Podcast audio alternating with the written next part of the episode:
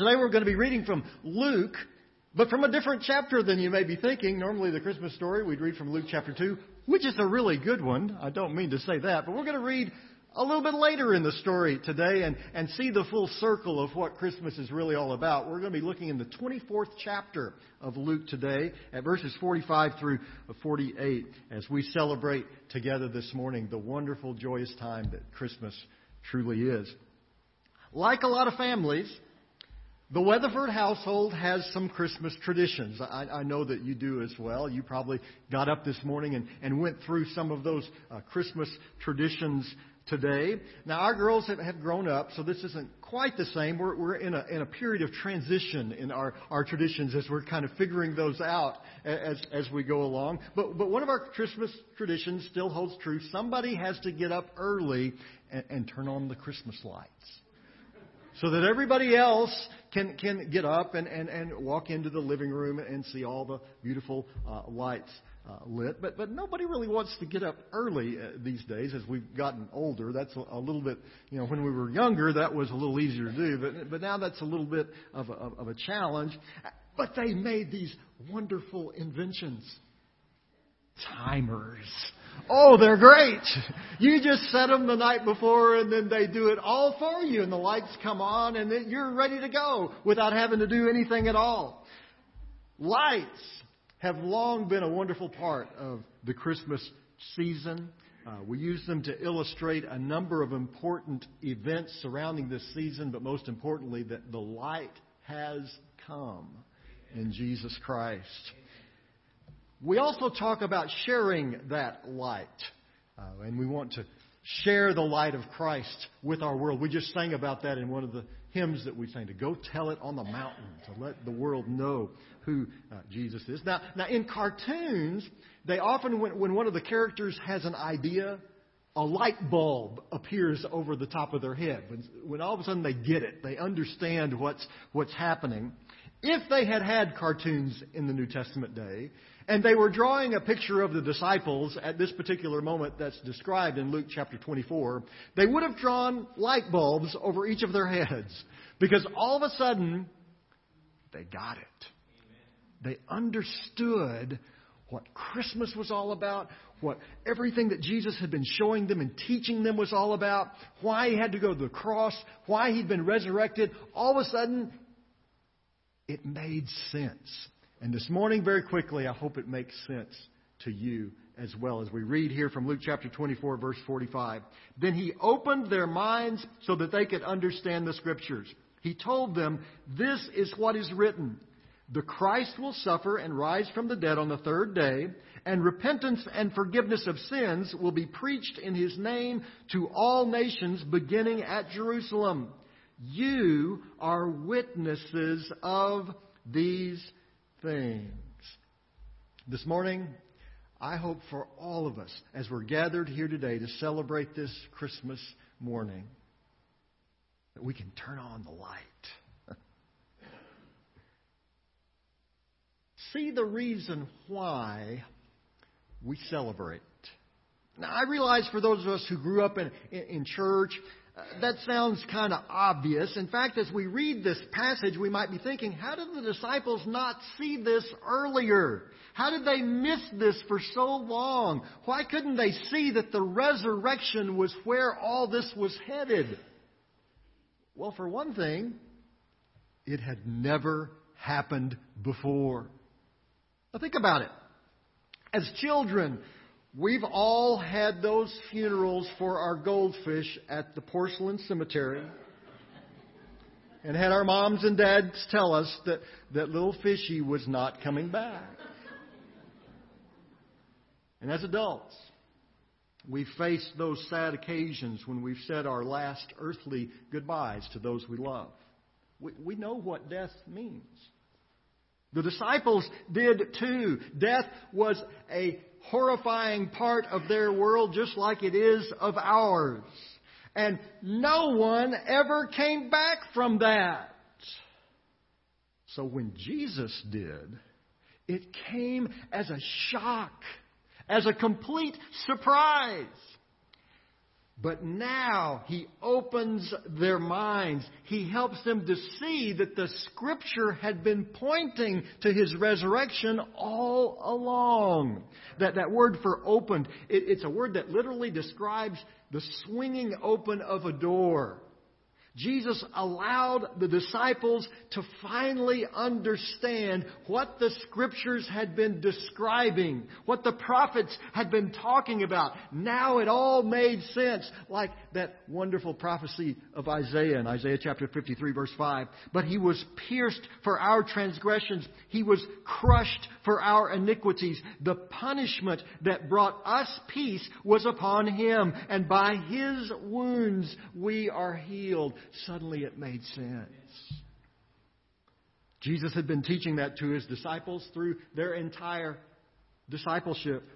Matthew chapter 16 verse 21 records these words. From that time on, Jesus began to explain to his disciples that he must go to Jerusalem and suffer many things at the hands of the elders, chief priests, and teachers of the law, and that he must be killed and on the third day be raised to life. Jesus had been teaching the disciples this very thing, that that's what he came to do. He came to die on the cross, just as Isaiah had prophesied the Messiah would do. He came to take our suffering, our pain, our punishment, upon himself, just as the prophets had said that the Messiah would do. And now, suddenly, with the resurrected Lord sitting there in front of them, the disciples, the light came on. They understood what this meant. When everything comes together, it's a really cool thing. like Christmas cookies. Yesterday, my family, we, we made Christmas cookies. You know, the, the, the real thing, the cut out Christmas cookies, and then you decorate them. And yes, they even made me decorate some. And I ate them really fast so that nobody would see what they look like. But, but think about it for a minute. When you're making cookies, as you put the ingredients in, it doesn't really make sense. I mean, flour? Have you ever tasted flour? That stuff is awful. Now, I tasted some one time when I was, I guess, 10 or so. I snuck in and got a spoonful. Oh, it was, it's awful tasting stuff by itself. For that ingredient that goes into cookies and cakes and, and waffles, flour is some nasty tasting stuff. And eggs. Have you ever felt anything quite as slimy as an egg out of its shell? It's awful. Terrible stuff. Vanilla unbelievably bitter. But when you mix all of that together, cook it for 8 to 10 minutes in a properly heated oven, now you're talking. Fresh baked Christmas cookies are worth the wait. For the disciples, for so long, the pieces just didn't fit. The ingredients just didn't make sense. They'd left everything to follow Jesus, only to see this one that they thought was the Messiah die a criminal's death. That didn't make sense. They, they saw the things that he did, they heard the teachings, but nothing seemed to fit together when they watched him die.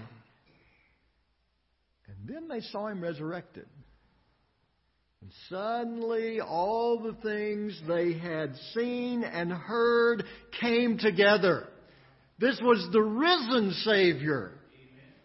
It changed everything for them, and it changes everything for us today. See, on Christmas, we're not just celebrating a nice story, uh, a good time to, to be nice to other people. That, those are all nice things to do, but, but this day is about so much more. We celebrate the fact that God sent His Son into our world, that He came to live amongst us, to walk where we walk, to see what we see, to feel what we feel, and to die a death for us, and then rise again that we might have life in Him. When we understand that, it changes us. You see, so many people reject Jesus because they don't really know what the Scripture actually says. they don't really know who Jesus is. Because when you do, when you recognize what He's done, you can't ignore it. When you see what Christmas really means. When you see that Christ came into our world to defeat death. When you see the resurrection from Genesis to Revelation described as exactly what we're celebrating today, it leads to a, a, transformation. It's a necessary reaction. Something your friends and neighbors and coworkers and schoolmates desperately need. They need somebody in their life to celebrate the risen Savior.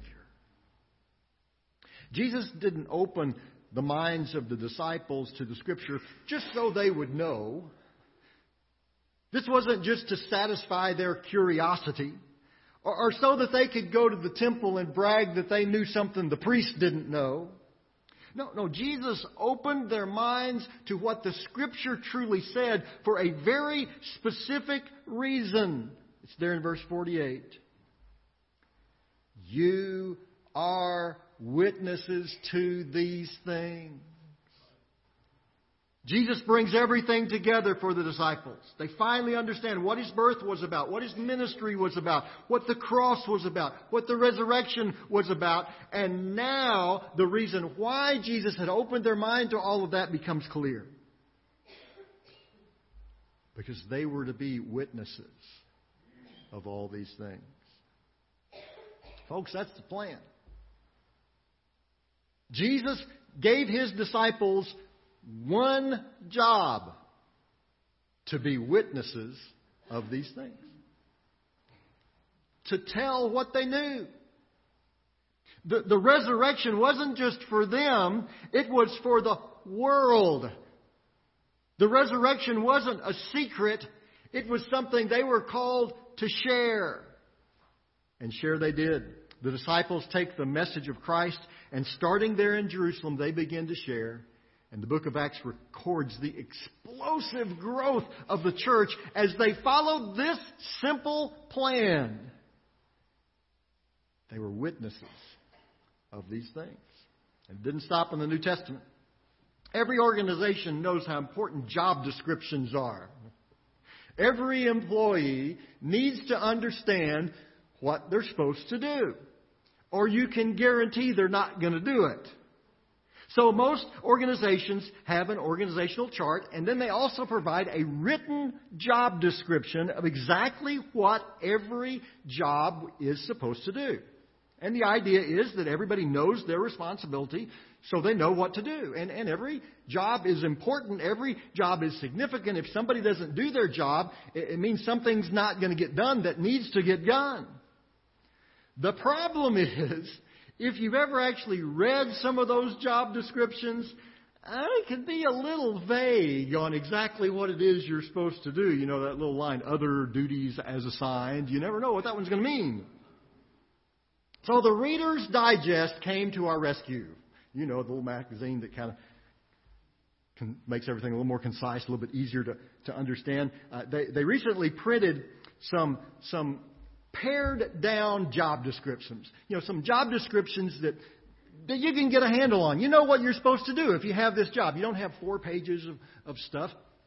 Just one sentence. So, so here, here's some of them. For a security guard, this is the Reader's Digest version job description of a security guard. Run away and call the police. I like that. I understand. I know what that is. See something bad? Go call the police. I got that. This is for a university professor. I knew some like this. Talk in other people's sleep. I've been in some classes like that. I know what that's like. And, and not just to make sure the professor knows what they do, the student also needs a job description. Here's the student job description copy and paste things from the internet. Yeah, I think that's probably what a, a lot of students do, unfortunately. And then, then one of my, fa- my favorites, this is a little bit longer, but you know, it, it's for a consultant. And, and they're a very important job when you have a consultant come in and you know, do your thing. This is the description of a, of a consultant. To show up, even though nobody called me, to get paid for an answer they already knew to a question they never asked. I've had some consultants in my life that are kind of like that. It's helpful to know what you're supposed to do.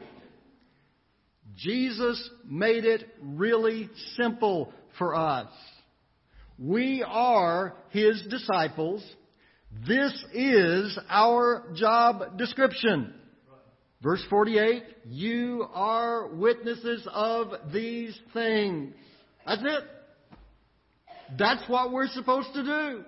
Now, Satan would love for us to get busy in a whole bunch of other things so that we don't have time to do that one thing that is what we're supposed to do. You are witnesses of these things. It's easy to get off track and to, to focus on everything else except the one thing we're supposed to do. You are witnesses of these things. Christmas changes that for us. The resurrection changes that for us. The fact that Jesus came into our world to save us.